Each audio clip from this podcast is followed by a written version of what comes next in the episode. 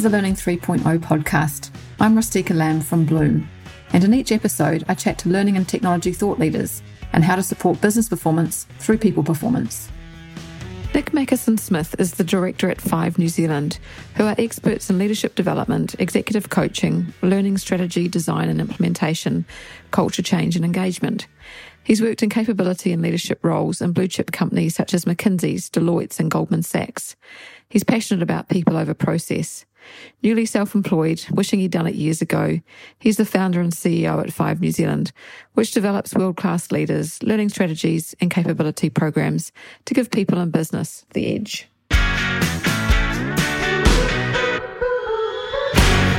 So, Nick, welcome to the Learning 3.0 podcast. Thanks for having me. That's good. That's good. As, as we were just saying before we started, it's um we've known of each other so much in the space, but we haven't really talked before. So it's really great to talk with you. Absolutely. Great to finally have this good conversation. Thanks. so, agile in learning and development is what we're going to talk about today because I think globally that has become certainly a thing. And I don't know if you've seen the Sky TV podcast that David James did, Tracy Waters from Sky TV, and how they implemented agile. I haven't seen that podcast, but I have heard David James talk a lot about uh, agile implementations before, and I've, I've seen a lot of his posts on LinkedIn. And he's an absolutely fascinating chap. I'm totally on board with everything they're trying to do. Yeah, absolutely. So, and in the show notes, I'll put that particular podcast because it is amazing how Tracy took, you know, 30,000 people from a very traditional learning and development process to an agile one in their journey. Right. And that sort of got me interested in, well, who's doing this in New Zealand? And I asked our friend Emma Kirkman. I said, Emma, who are the top five? Because she's going to, I'm going to interview her, and your name came up. So you're the first in our series. So, because wow. I know that you're doing other things over and above that, and you were saying before that you, you were trying to escape from agile. But um, do you want to give us a bit of a background about where you've been, what you're doing, and what you've done in that agile space? Because you've got some pretty good stories. So my first exposure to agile was uh, back in the UK, probably know, eight or nine years ago. I was working at Goldman Sachs, looking after part of Goldman Sachs University for a reasonably large part of the business. And we had elements of our teams that were experimenting with this new thing. It was brand new and it was called Agile. And at the time, there was a little bit of uncertainty about what it is and what it's supposed to do, and a little bit of skepticism about whether this new way of working was going to make a difference to people. And we had all different kinds of processes and teams in place. We had Kaizen, and we had the um, the Toyota management approach. I forget what it was called, but loads and loads and loads of different things. And there was this feeling that it was just another one of those that was coming along. Fast forward to a couple of years ago, I was working at Spark New Zealand, running learning and development for them. And we had a, a visit from some people at McKinsey, did some research, about what McKinsey might be doing uh, with us at Spark New Zealand. And, and, our leaders at the time, Simon Moutter and Joe McCollum, our, our Chief People Officer, two amazing visionaries, were talking very openly about their intent to go all in on agile and, and to take the business into a new direction. And they were talking about agile at scale, something that had never been done before, certainly thinking about the entire business rather than just pockets of the business. And that for me was really exciting. I think the always the opportunity to be involved in something that's not been done before is a really cool thing. And you can look at it in two ways. You can either fear the unknown or you can run towards the unknown. great thing about Spark is we said, hey, do you know what? It's it's unknown, but we reckon it's going to make a big difference. Let's go for it. So heaps of exposure at Spark. It was a good year's worth of effort to get a transformation in place. Uh, I had the privilege of um, leading the boot camp, which is two of the most fun uh, and memorable days in my entire career, which is taking wow. every single person at Spark through a, a two day awesome experience of what it feels like to be agile in at Spark Arena. So it was a pretty big, cool event. Subsequent to that, I've um, supported the Warehouse Group with their agile transformation and with their bootcamp. Again, working with uh, with friends at McKinsey, uh, and I've also supported a, a, New Zealand tax business with their agile transformation as well on a, on a very different scale um, yeah. but equal levels of passion and determination to to make a difference to their ways of working. So I love it. I love it. I think it adds so much value, and my business now also adopts agile ways of working as our default. Yeah, absolutely.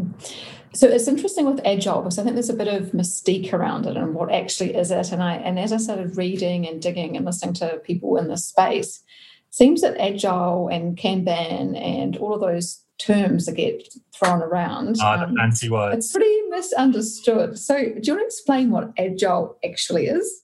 Yeah, look, honestly, I think there's so many aspects to agile, and it's really, really important that we understand about uh, what they are and why each of these things is involved and why it's necessary. So, mm-hmm. there's elements of agile that are structural or they're procedural, and they're things like having a really disciplined structure or a cadence of times when teams are going to come together and they have a really well defined set of objectives for what needs to happen in those times, those meetings, and really clear expected results that they need to be able to get within a very defined period of time. The structure is really good and it's really valuable because it means that teams can build on their work in a really repeatable and actually really incremental way, right? It's small, tiny incremental improvements rather than having a really massive project with a big delivery at the end of it. What that means is you can break down these really enormous, overwhelming projects of work into really small, manageable chunks of work. I think that's really cool. That reminds me of revising when you're back at uni or back at school and you get to the end of the year and those people who cram and go, oh, I have to learn everything all at the same time and they try and put it all in. It's just really, really hard to do. But mm-hmm. if you mm-hmm. break it down into small bite-sized pieces over a longer period of time, it's much easier to tackle this otherwise insurmountable task. So I think that's cool. That's the structural part of Agile.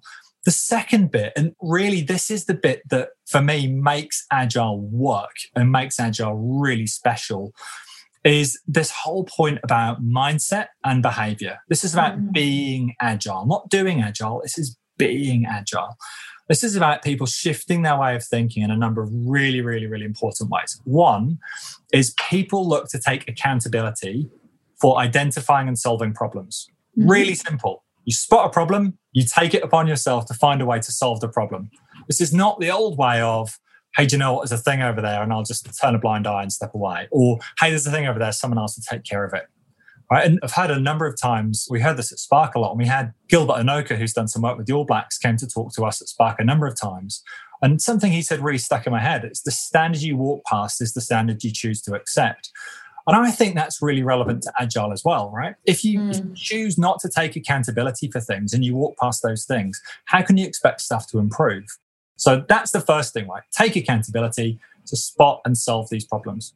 The second thing is about growth mindset. Now we're learning professionals. Um, mm-hmm. Um, we know the value that, that growth mindset has to helping people and helping businesses and helping organizations solve whatever they want to we need within Agile people to shift their limits of their current levels of experience and capability by having this growth mindset. We want them to constantly be looking for feedback. Help me learn, help me grow. How do I get better? Right? We want people to be able to crave this feedback, not avoid it, not see feedback as a dirty word or it's difficult because someone's going to say something I don't like. This is people seeing the opportunity to learn and looking proactively for those people who see the world around them in a different way. Go and get different perspectives, right? That's all part of this agile mindset. And then the third thing I think is around decision making. Like decision making in a traditional way of working is tends to be more hierarchical, mm-hmm. tends to be based on someone's tenure, tends to be based on someone's seniority. Not always, but often. Mm-hmm. Um, or it can be based on the volume of their voice you know, the person who speaks the loudest or person who bangs the table. And in some sad cases, it's sometimes the person's gender or you know someone's age. Mm-hmm. so all of these things that get in the way of decision making and they have to go and they have to change. And agile is a really neat way to do that. It's a great leveler for decision making. You have total transparency of conversation and how people feel. And it is a collective mission to make decisions. It's not about one person going here's what we're going to do. It's about a team having a really robust discussion and then making a collective decision. And then the last bit, this is my favorite. Um, I was talking about this this morning at a tax conference with uh, chartered accountants, which was unleashing your limitless creative and innovative powers by simply asking, How might we? Every time that you encounter a barrier or roadblock, instead of saying we can't, it's not possible, can't do it before, we've tried it before. It's get rid of all of that stuff. Shift your mindset to a curious one of how might we solve this? What might we try? What might we do? And those things unlock this enormous wealth of opportunity. So you asked me what agile is and like how would you describe it? It's impossible to fit in a sentence. It's structural, it's mindset, it's behavioral. You put all those things together and it makes it really special. What makes it hard is lots of organizations tend to focus on one of these things versus the other, or put more weight on one of these things than the other one. And the truth is, both of these things need to be taken care of in equal measure for Agile to work really well and for your people to feel really valued and for your business to get the results that it needs.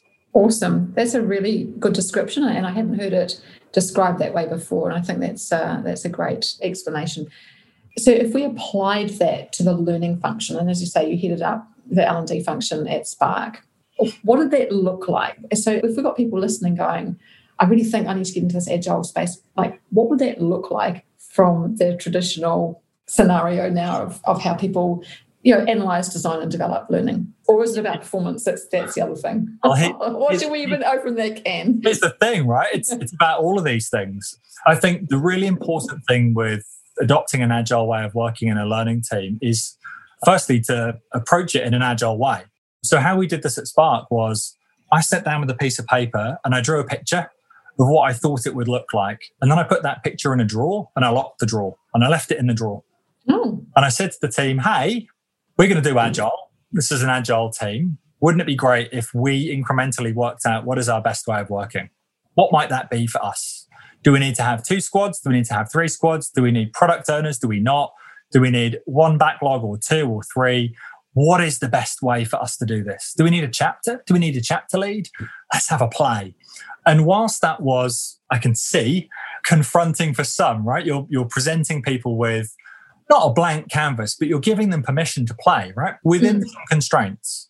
We can't go and add a whole load of new people that we don't have budget for. We don't have headcount for that. We can't add brand new skills immediately. We have to go through a process of learning and acquiring new skills. We can't expect to flick a light switch and have a new mindset from day one. So this was all about test and learn. And the best way to do agile learning is to test and learn. That's the whole point of it, right? Try yeah. something, see what works, see if it feels good. If it does, if it works, you get the results, stick with it. But then think about how you can make it better the next time round. So the first structure the team came up with work? No, it did not work. But it wasn't my place to say, guys, this isn't the right structure. Told you so. Do you know what? Look in the drawer. Here's the answer. Um, well, there's, there's good leadership right there, right? oh, thank you. Very kind. Um, and the longer it goes on, the more you sit there and, and think, oh, come on, look, I, should I intervene? Should I interject? Should I tell them the structure that I really want to happen here? And you have to hold yourself back. You have to withhold that judgment. You have to withhold the tenure and the experience because actually, who says you've got it right? Who is it to say that the thing that you draw on that piece of paper is the right structure and you got it right all along? What gives me the right to say this is the structure that you're going to have? So they had a go. They did a couple of sprints and decided that they'd change it again. I forget the number of sprints that they went through, but they ended up with something that was pretty good. Uh, it's a pretty good way of working. They worked out that they needed two squads or one squad and a chapter. Our chapter included learning partners, and each of those people were embedded in the business. And the, the, mantra there was if you're at your desk, you're not where you need to be. You need to be with the people who need to learn. You need to be out in the business. But we had a build team, and the build team were working off a backlog and they were producing. So they were mm-hmm. producing learning content, they were producing frameworks and wireframes and building our learning platform, our core, uh, which we built from scratch, using an agile way of working, which is quite remarkable. Mm. Um, no previous knowledge of how do you build a learning platform. um, so trust your team. And I would just, as a little digression there, I'd say probably the only company team in New Zealand who's built something that A worked and B didn't cost a lot of money. I've got a couple of horrendous stories. One in the millions that was built and not work and yep. taxpayers' money. yeah. Well, we didn't spend taxpayers' money or millions. No. Um, we did it on a relative shoestring. Uh, yes. what was really impressive, and the, the team need to take an awful lot of credit, in fact, all of the credit for this, was that we had a learning management system that wasn't ticking the boxes. It wasn't doing what we needed it to do. And it was relatively probably 80% of companies in New Zealand. Yeah, yes. Yeah. And we made a decision to finish the contract. And the provider who I won't mention them, um, very successful business, was saying, Who are you migrating to? We'll help you with the migration and we'll make certain we get it all set up. And they were doing the right thing and being very diligent. Uh, and I said, Well, we're not. We're not migrating to anyone else. We're building our own. And the, the look of surprise was I remember that of you're doing what? You're building your own. uh, and I told my team and said, "Hey, look, I've cancelled this contract, and we're going to build our own, and I trust you guys. And here's some budget, and we've got five weeks to build it." Amazing. And they did it. Uh, and at the beginning, they said, "Well, we don't know how to do that. We've never built one of these before." And I said, "I know, I haven't either." Um, but I trust you guys to work it out. And we've got the squad, we've got the skills in the team, we've got air cover, we've got backing from our leadership team to do this, who are massively supportive. I'm enormously grateful. Many organizations would not say, yeah, go on then.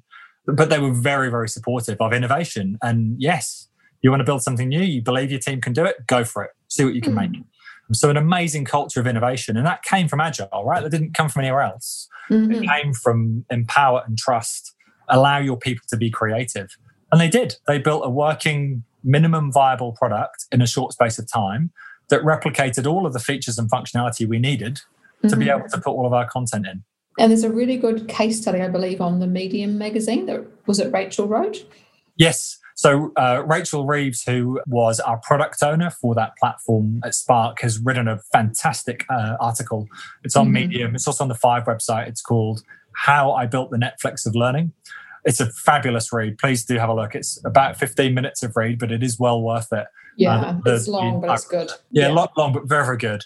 And it's one of those things that I remember Rachel talking about it and saying, you know, it's like being in a dark room that's full of furniture and spikes and falling over constantly and hurting herself, looking for the light switch, but knowing that the light switch is in there somewhere. Mm. And it's that belief that you can do it and you're close and it is there, but there's an awful lot of pain and discomfort to go through first. And that's the mind. That's obviously the mindset. You know, you said there's those three, you know, structure, mindset, behaviors. That's just the mindset totally. that she had. Mm-hmm. Totally. And look, having a squad or a backlog didn't make that thing happen right? That was tool that we used. Mm. What made it happen was the way that the team thought about it and solved problems and worked together and discussed it and incrementally built on things that just didn't work. Yeah, that's awesome. That's really Magic. awesome. You've talked about the roles quite a bit, and, and, I believe that agile is probably not well understood in, in, learning teams in New Zealand. Do you want to just explain the different roles in agile? Because you, you have got your product owners, you said you had business partners, you know, you had these different people doing different roles. Do you want to explain yeah. a bit about agile roles? In the learning team, you mean, or just agile in general? Just in general, because it will apply to any team, really. Yeah, sure. It kind of varies. This is the thing. I, I go and work with clients, and it's one group will call it a, a spade, and one group will call it a shovel and they might be doing similar things, or one group will call it a spade and the others will call it a spade, and they do completely different things. So I think with Agile, one of the things that's beautiful is that organizations make it their own. Where that becomes problematic is it's really hard to nail down a very specific definition of what these things are, what they should do, and what they should be. So, you know, very broadly, speaking broadly, product owners are uh, generally responsible for ensuring that the product ships within a specific time frame to a certain standard uh, and that the tasks that the team commit to do get done. So it's a really neat role. It's like a, um, I like to describe them as the engine of the team constantly ticking over, constantly looking to understand where things are at, and what's going on, making certain that teams don't overcommit to delivery uh, and making certain that they follow through on things. Agile coaches, I love working with agile coaches. I think they're a, a fabulous group of people, and we've got some really wonderful coaches here in New Zealand and, and some brilliant groups that all come together that, that are constantly looking to share their knowledge and grow with each other. Agile coaches are here to help teams challenge each other and ensure that every single voice is valued and heard in a really safe environment. I would go so far as to say their most important role is ensuring that there is psychological safety above all else. Yes, they facilitate conversations. Yes, they run different workshops and stand ups and help people with creativity and innovation. But all of that happens because they are there to create this psychological safety where everyone feels that mm-hmm. they have an equal place in the team. And I think that gets missed a lot. Um, mm-hmm. certainly, the best agile coaches that I've seen and worked with really focus on this safety thing, really focus on trust and empathy and digging deep in on relationships with people. And that's such a skill. I really applaud them. If you think about people like chapter leads, a chapter is a group of people who have a, a similar skill set, or they call it a craft. Uh, mm-hmm. a craft is a thing that you do. So we might be a learning chapter, if you like, like the industry that we're in, we're a learning. And it's people who all do similar roles. The chapter lead is responsible for the development of the craft so that every single person is growing within their specific craft. And that's really cool. They don't manage those people. They're responsible for the professional development of their skill sets and their mindsets and attitudes in that specific area. So, just a question on that. So, in the training learning space, would you have a coach of, say, design and a coach of development? Because I mean, development's so different to design. Or so, is it just one one? So look, I think you could do. We didn't at Spark, and if I was to do it again, I, I wouldn't either. I think when your teams are small enough, you can get by with a coach, like one coach. Mm. Um, and psychology is psychology. It doesn't matter if it's psychology of design or psychology of whatever. And helping people communicate, it, it doesn't matter what the work is that they're doing. It's about the corridor, right? It's about enriching this dialogue that people have. I, I would say you just need a coach, a really good one, who's willing to push buttons and willing to, I don't want to say not be liked, but willing to not care if people mm-hmm. like them or not because they're actually having the right conversations in service of the group. Mm, absolutely. That's good. Are there any other roles that would fit? you? your coaches, your builders, your partners. Who else is in there? Yeah, um, when I was sitting in this agile structure, I, I looked at my role and thought, well, what is my role? I don't even know what I am anymore. What was your role? What, what was your official title? I don't know, don't remember. Um, I think I had three or four different titles that we played with at a time, and none of them really felt right. And it, for me, it's not about the title. It doesn't doesn't really matter what, what you call yourself. It's about the role that you play. And I was playing a role of a coach, but I was also playing a role of a product owner, and I also was playing a role of a chapter lead, and it didn't quite feel right. Yeah. Um, I think here is then an opportunity to say, do you know what? Agile learning teams, I'm not sure that they need a learning leader. I'm not sure they need the traditional head of L&D. And I, at times I felt like a spare wheel. I don't think my team would have said that. I think they, who knows? They're probably listening to this and will put comments in saying, yeah, you weren't needed. Um, but at times I, I felt like, you know, we've set you up so that you can be self managing. We've set you up so that you can make smart decisions. We've set you up so that you guys can grow for yourselves. And if you're proactive and if you're empowered and if you're driven, therefore, what is the role of the leader? And my role changed quite significantly. And I think it's just a natural part of Agile that my role was to, yes, coach them, but it was more about being an empowerer. I didn't even know if that's a word, but it is now. Um, yeah. person who empowers the people in the team to be at their best all day, every day. I don't think that's got a label, but that was the thing that was needed. Mm-hmm. Um, so, yeah, I think that's confronting for learning leaders. If you say you might set up your great team, but you might not be in it and you might not be needed. I think yeah. there's a lot of people who would say, "Ooh, I don't know, don't know about that. I don't think I want to take my team down there." That's it's right. personally risky, right? Which comes back to growth mindset that we are talking about before as growth, well. Growth mindset. What else could you do? How might you grow and stop being in the same position? What else and, could you do? And that's it. How's it? There's that question: How might I? How might we? You know, how that's might it. I? That just opens the possibilities massively. That's it. So let's talk about this like like tactically an example. So there's a piece of work that needs to be done that has been done traditionally. And let's just say privacy law update right now. Okay. Oh, yeah. coming in December.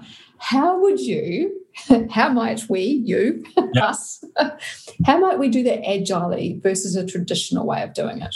Like, what would that look like? Uh, it's such a lovely question. So let's just be really clear on what the traditional way of doing it might be, which is stakeholder says, hey, yeah, we need to do this thing. I've got this need here's my content, make me a module. Mm-hmm. How does that sound? That sounds quite normal. Mm-hmm. And team says, okay, we'll build a module, and you do a module, and then you do a review. Or two, maybe. Maybe two reviews. yeah. We'll see, we'll see where we get to. Uh, and then you end up putting it on your LMS and launching it to a population. And then they all click next, next, next, next, next, take a test that they don't really pay any attention to. And then everyone thinks that the people have learned, but actually they haven't. That's the traditional yes, way. Yes, yes. In most so, cases, yes. yeah. So we all know that that approach is not probably going to lead to great learning outcomes for many people and is going to take a whole lot of time and isn't going to be an engaging experience for people and isn't going to be fun to build either. Mm-hmm. Um, and let's be honest, I'm not sure that privacy is the most interesting of things to spend an hour clicking through, but it is massively important, right? So you've got to make certain that people know the importance of it and still want to sit there and engage. So, how would you do it in an agile way? great question. I think you've got to get out and you've got to get curious. You need to understand your customer, right? So you're building it with the customer in mind. The customer is the person who's got to learn this stuff, right? You're out there and you're gathering data and insight. What is it that these people need to do? What is it these people need to understand? Think, do, learn, change behavior. You go out and you ask your stakeholders again, what is it? What are the outcomes that you're looking for? But you've got to set up a team that includes those people and your stakeholder and your designers, and you're building on an incremental basis. It's not, here's the thing, go off and build me a module. This is, we're going to build this together. We're going to work on the content together, and we're going to work on the delivery module together. We're going to work on the wireframes together, and we're going to incrementally work out which pathway do we need? Do we need three? Do we need four? Do we need five? Let's go back. We need two right? Not we define it up front, then we build it in storyline, then we publish. So there's a lot more of test, learn, review, test, learn, review as you go through. But the composition of the team is very different. The SME is not passing you a PowerPoint deck and then disappearing and being the approver. The SME is an integral part in the design. Yes. Um, how we did this at Spark is we upskilled our SMEs to create the content for themselves and said, you know what, we're going to show you how to do this. You're the SME please do not try and teach us about privacy. We're experts in learning. Yeah. Um, all we need to be experts in is learning, not privacy. We cannot be all things to all people. You are the expert in this thing, and you shall remain this. Now let's work together on how do we make your story come to life? How do we make it sing? How do we make it engaging? So that's, that's the difference. yeah, it's a, it's a totally different way of doing things. Yes, it requires more investment from your stakeholder, right? But what it means is you get more investment from the audience. That's right. Yeah, absolutely. It's just as that question, right? Is it worth it? If this message is as important as you say it is, you'll dedicate your time to help with it. Mm-hmm. And if absolutely. it isn't, by all means, put a PowerPoint in their inbox, but we're probably not going to do what needs to happen, right? Yeah, that's right. We're not going to perform, which is what we want people to be doing. Yeah, yeah. Yeah, and performing well. So, what about the pitfalls? Like, what are some of the pitfalls or traps to avoid if people are thinking, this sounds pretty good, I'm going to give this a go? What are some of the oh, traps? oh, I love it. Goodness me, there's so many. There's so many traps, which isn't a bad thing, by the way. I mean, traps, I love traps because traps are opportunities to learn. They really are. I love it when I find myself in a trap because then it helps you flex your learning muscles and say, how did I get here? And I make certain I don't get here again. And what am I going to do to get out of it? So the way that you view traps is really important. Mindset Firstly, again, back to mindset. It sounds yeah. like agile thing's a lot about mindset. It's, it is. It's all about mindset.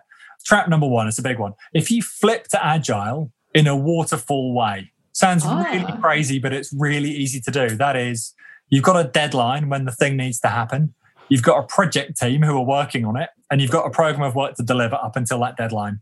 What you get, like waterfall. it's, it's waterfall. That's what it is. And it sounds like a crazy thing to do, but it is surprisingly easy to fall into that the habit of the way that you've always done things. It's, it's like that example with my learning team when I was like, we need to be an agile learning team. And I drawn the picture.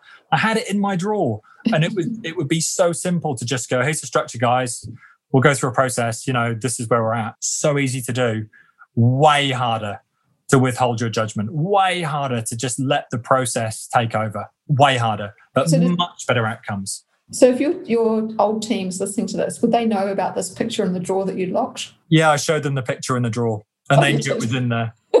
they knew it was in there.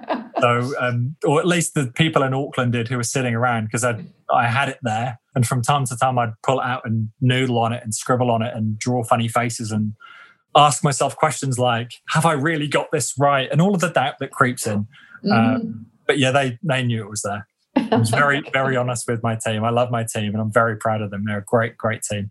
That's probably the first trap. I think the second one is really obvious. If you focus on structure and process instead of focusing on people, it ain't going to work. Mm-hmm. Right? The transition for them is going to be way harder than writing any process or any policy or setting up a new cadence of meetings or redesigning your office or any of those things.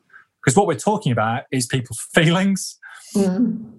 people's habits, people's behaviors, what people are used to, you're disrupting their world, right? People need to have a safe space to discuss how they feel, feel really safe, and to be able to voice a different perspective, right? So you've got to focus on people.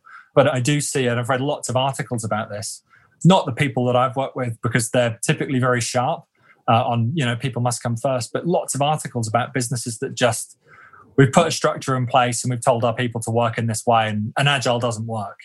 Well, of course it doesn't mm, work. Agile is not about structure; it's about the mindset and the behaviors, right? And the structure is an enabler of that. So just just on that, so yeah. We're very lucky in New Zealand that we've got Jacinda Ardern, who is very much and, and all through COVID, she was all about kindness, kindness, kindness, people, people, people. Yeah. Yeah. Even the focus of our Indigenous people, the Maoris, who talk about the people, it's all about the people, the people, the people. Do you think now that we've been through COVID, maybe teams will be more open to that because we have a leader of our country who's actually also all about that? So maybe that's actually going to help the agile cause. I really hope so. I hope it's more than the agile cause, though. I hope this is about humanity. Oh, um, yeah, 100%. I, I, I, don't, I don't want to get too gushy, but to hear a leader stand up and lead with such empathy and love and compassion and care when all around you have examples in the world of quite the opposite, quite the polar opposite, and is willing to set an example for there's a better way to do this and to get results, right? I mean, it's no surprise that we are where we are with COVID due to that approach, right? And, and making certain that the people come first. You know, the, the people are the economy. The people are the ones that drive the economy. And, and you hear that message and go, yeah, you're so right. And then you look elsewhere and people go, we have to open up. But you open up, everyone's going to get it. No, COVID aside, yeah. um, yes, I think that care and that love and that empathy and that style of leadership will permeate through businesses. And I think it is long overdue actually, shortly after the first lockdown, I got a call from an ex leader of mine. I won't tell you which organization they're from, um, but we disagreed over leadership at an earlier point in the career. Years ago, we disagreed about leadership. Uh, and they called me and said, Hey, that style of leadership you've talked about for so long is looking pretty good now, eh? looking pretty good now. Yeah. It's about time. And it was just such a wonderful moment to know that even the most hardened detractors and people had such a different perspective can actually now see the value. Um, you've got to look after your people. And if you take care of your people, good results will happen for your yeah. customers, your business, and, and, outcomes, right? And it's the same with Agile. Take care of your people, your transformation will go well. Mm, very nice, very nice. And we could have had a whole conversation about that, right? Yeah, we could. Another podcast. ne- never talk about politics. Especially no. not publicly. Whoops. Oops. And being recorded. and being recorded. It's it's fine. I think she's done an amazing job, and, and I'm very very proud that she's the leader of New Zealand, and I'm very feel really lucky to be here in this country. Obviously, I'm not from here. I'm from the UK, and I look back at the UK with dismay, actually, about how things are being handled and led over there. So, yeah, mm, it's mm. a great style of leadership. Absolutely. And given that this podcast is over 50% of people are listening from overseas, they're probably agreeing with you. Good. Yes, Come to New good. Zealand when you can, because we're very lovely, warm people. that's right. That's right. So, any more tips about how to overcome any issues that you might have implementing Agile? Yeah, I think the only other trap that I can think of is the copy paste trap, mm-hmm. where you attempt to deploy Agile in a way that someone else has deployed agile. Mm-hmm. Um, just because it's worked there doesn't mean it's going to work for you. And I really think that agile has to be done in your own organization's context with your own people and your own culture and your own environment because every business is unique, right? I always go into clients and they say, well, we're unique. And you hear it enough times and you look for similarities, and that's very cynical, right? And I always try to look for the points of uniqueness. And they are, they're right, they are unique. Every single business is different. So why on earth, why on earth would we try and put the same model or framework in without any modification or adaptation? You must customize for it to be successful language is different, roles are different. This is why I said each job description is slightly different in different places for very good reason. Yeah. So my sixth and last question, which I'm going to bring forward, was actually I was going to say like, what book would you recommend? But then would you recommend a book if, if every structure is different and every client's different? yeah, I, I would say you're thinking ahead exactly where I would go, which is get out of the books. Uh-huh. So Kōrero is where it's at, right? If you truly want to learn what's going to be right for your organization or for your people, you've got to get really hungry for these perspectives. And you've got to have these really expansive and really rich dialogue with your people who work for your organization and people who don't work for your organization. So you've got to speak to people who've been through Agile before. You've got to understand what was their version of reality, what was good, what wasn't. You've got to search out those people who've left organizations to avoid being part of an Agile transformation. Find out why. Why did you make that choice to not be part of Agile? What was it? Talk to people inside the organization and learn about how do they feel about the idea of it? Where are their differences of opinion? Why are there differences of opinion? Really get amongst it, really take the time to understand what's going on. And only then, when you've got that insight, can you start to think about what's going to be relevant to your people and your context, what's going to be valuable to your business, and what's going to lead to great results. And then you can start to build something that's going to be uniquely successful for your business. So it's not about a magic formula, it's not about applying a best practice because it's just not going to work for every organization. They are all different, they're all unique. I don't think there's an instruction list in a book. I don't think you can follow it and end up with success, right? But I do think you will be enormously successful if you listen to your people, right? And build something with them that works for them and your business and your customers. So, yeah, probably a rare one. Sorry, no book recommendation, anti book recommendation. Go and have a chat and put your listening ears on. Well, and I think it's people like you who work across organizations that people need to talk to, right? That have actually gone, I've worked in all these these organizations and and, and you've got the experience. And, and I find this with um, learning ecosystems. It's like people are doing their day jobs. They don't have time to be experts in agile here or ecosystems here or custom whatever the expertise is hmm. when you work across different organizations you get the experience that's your job to get the experience so that you can yeah. actually take take that in. So yeah, and it, look, it's such a it's such a privileged position, right, to be offered an insight into these different businesses and these different cultures, which is why I feel so strongly about everyone can build something magic for themselves, and that it's not an instruction list. By all means, get someone to help you with it because it is hard, right? It is clunky and it is it's complex at times, and there's an awful lot of stuff to do. So I'm an advocate for getting people to support you with it and external people are, are great at that. There's some wonderful organizations around the world that do this and do this very, very well. But resist the temptation to take an off the shelf transformation. Absolutely. So, last question What would be the first step, or what's the way to start into transitioning from traditional into agile? Wow. uh, what is the best way to start a transition to agile? Goodness me. At what point, though, the big cultural movement or the point at which you identify it's the thing you want to do? Like, there's so many beginnings in Agile. Every single sprint is a new beginning. So, let's say we're a learning or training team and we've always done the got an order from the SME, we go and make it, we deliver it after a review or two. Here you go, see you later. Yeah. So, and then there's there might be leaders out there going, actually, well, what Nick did sounds pretty amazing at Spark. Like, what would I need to do with my team to get started? Okay, got it. I would say the best thing that you can do is really take time to understand the problem that you're trying to solve before you move to try and create an agile team. Simon Sinek talks about this a lot, and I, I love Simon Sinek. I mm-hmm. had the privilege to listen to him talk earlier this week on a on a webinar, and he's always captivating and always has some gold in, in what he says.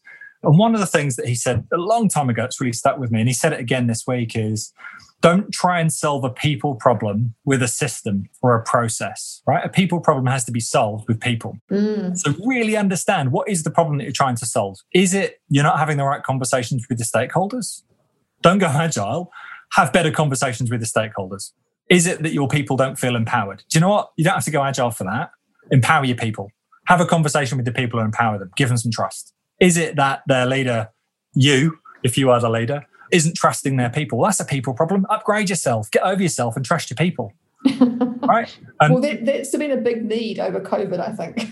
yeah, but but like if it truly is about ways of working to shift, and it is about pace and vo- volume and iteration, and being to build something on an incremental basis, and and changing the nature of how you get stakeholders involved, that is both a people problem and a process problem.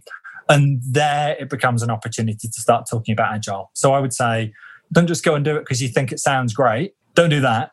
Really, really, really understand the problem first. It's like a training needs analysis, but for yourself, right? What is the thing that actually you're trying to solve in the first place? Yeah, interesting. And, and there is that whole focus at the moment. Like I, am seeing a lot of vendors talk about solve the problem, solve the problem. But uh, yes, and there is problems. But there's also yep. when, when, you listen to Bob Mosher, Five Moments of Needs, there's also new people come in and just need to know something, or something changes, and we just need to change something, or we now need we're a manager and we need to know more of something. They're not problems. That that's something else again. So okay. as you say, that agile's not going to change that. But yeah, no. what problem are you going to try to solve? What problem? Like if, if you're doing it for the sake of doing it, I would question the motive. Mm. Uh, if you're doing it because it sounds cool or it sounds exciting, again, I'd question the motive. But if, if there truly is an opportunity to do things better and differently and deliver better results, and you can see a clear path, by all means, investigate, right? But it's like buying a new car, right? It's expensive to go and buy a new car. It's complex to go and buy a new car. There's a lot of paperwork. It's really hard to do. Sure, it might be shinier, but is it, do you need to do the effort, right? Is the one that you've got enough to get you from where you need to go? Does it still produce the same results? And it costs a lot of money, right, to buy a new car. And if, if you dip your productivity for a time because people are distracted and looking elsewhere, that is opportunity cost, right? It's it's gonna result in a dip, an initial dip in productivity before people get used to it. Mm-hmm. So you, mm-hmm. you've really got to think it through. It is absolutely worth doing. And I'm a, a huge believer in agile and a, a, strong supporter, but do it for the right reasons. Mm, fantastic. Well, thank you so much for having this conversation. I think this is going to be a really good start for people to understand, you know, agile in in a wider sense, but also in, in training and learning teams as well. And uh, we're having a bit of a chat before this, and you were saying 20 years. How's it going as a new business owner? And you're just saying, I wish I'd done it so much earlier, but you had all had these things to learn. So, yeah. So and now you've got a business, Five New Zealand. So, how can people get hold of you? As if you have a website, if you, how, what's the best way to get hold of you? We have a website. If we didn't have a website, we'd be pretty rubbish. um, but it's it's uh, 5nz.com and we have a, a, team of people. We're based in uh, in Auckland, in New Zealand. We have a, a, team of people up and down the country as well, and we tend to be insomniacs. So um, if you're outside of New Zealand and you want to work with us, that's super cool. We're probably awake in your time zone, uh, and we probably are working with people where you are as well. And you know, we'd we'd love to hear from you, even if it's to question or to challenge, or you want a sounding board, whatever it might be. We genuinely believe in helping people to be better at what they do. And that doesn't always mean delivering a piece of work. Sometimes it means just being a sounding board or offering a different lens. So, you know, reach out. We'd love to chat. We would love people to think differently about how learning happens in their organization. So give us a call. That sounds awesome. And, and I do know that you're one of the few people that I follow on LinkedIn that actually has very insightful posts and articles. So finding you on LinkedIn as well was probably the other great thing to do. And we'll put that in the show notes as well, how to find you there. Thank you so much. It's been a real, real pleasure talking to you. And next time, either I'm in uh, where you are or you're up in Auckland where I am, let's uh, grab that coffee or a glass of wine. Always bubbles with me. Or bubbles. really love chat. Enjoy. Bye. so much. Thanks, everyone. Take care. Bye. If you'd like to get in touch with me to suggest topics or speakers, you can contact me on LinkedIn or Facebook or find the links in the show notes below. Keep on smiling.